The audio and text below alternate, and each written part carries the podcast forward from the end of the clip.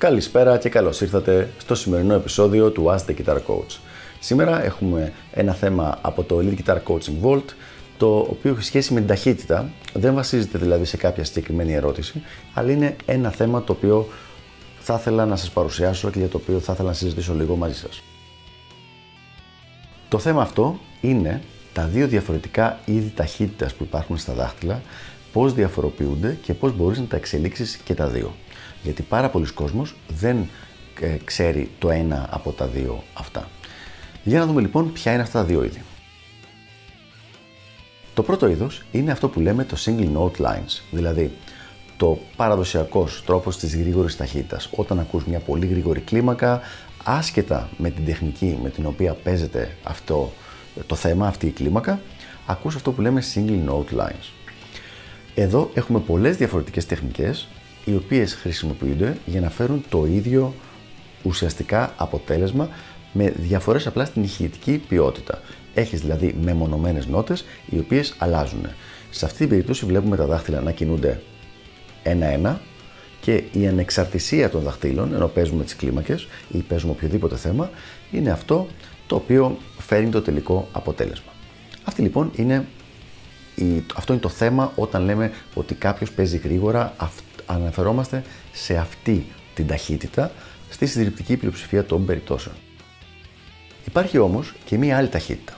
Η ταχύτητα με την οποία μπορούμε να αλλάξουμε ένα group δαχτύλων από ένα σχήμα σε ένα άλλο. Για παράδειγμα, έχω εδώ πέρα ένα La A major, A major 7 και θέλω να το αλλάξω σε B minor 7. Αυτή η αλλαγή δεν είναι αλλαγή μίας νότας, αλλά είναι αλλαγή group από νότες συγχρόνως.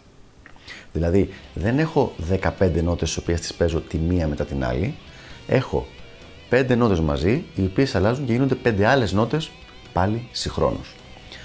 Αυτό λοιπόν είναι μια τελείως διαφορετική ταχύτητα η οποία θέλει άλλο τρόπο μελέτης. Θα, θα μιλήσουμε στο μελλοντικά γι' αυτό γιατί είναι μεγάλη η διάρκεια του. Α, για αυτή τη στιγμή θα ήθελα απλά να καταλάβουμε ότι υπάρχουν τα δύο είδη αυτά ταχύτητας.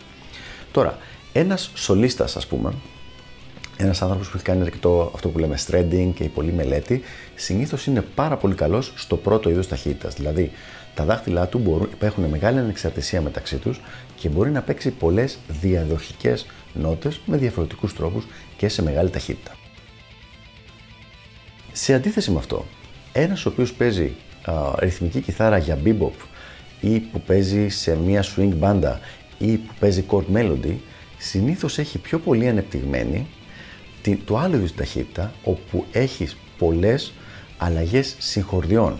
Δηλαδή πάλι παίζει πολύ γρήγορα, αλλά αυτό που παίζει πολύ γρήγορα δεν είναι μία-μία οι νότες, αλλά αλλάζει ανάμεσα σε group νοτών πολύ γρήγορα.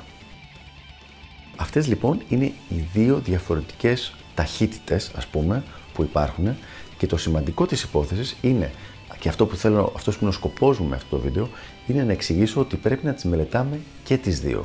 Και τα μεμονωμένα δάχτυλα, τα σχήματα, τις διαδοχικές νότες και τα group τα οποία κουνιούνται μαζί.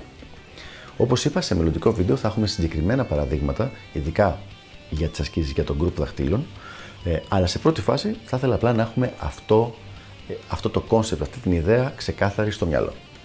Αυτά λοιπόν για το συγκεκριμένο θέμα. Ελπίζω να βοήθησα και τα λέμε στο επόμενο επεισόδιο του Ask the Guitar Coach. Γεια χαρά!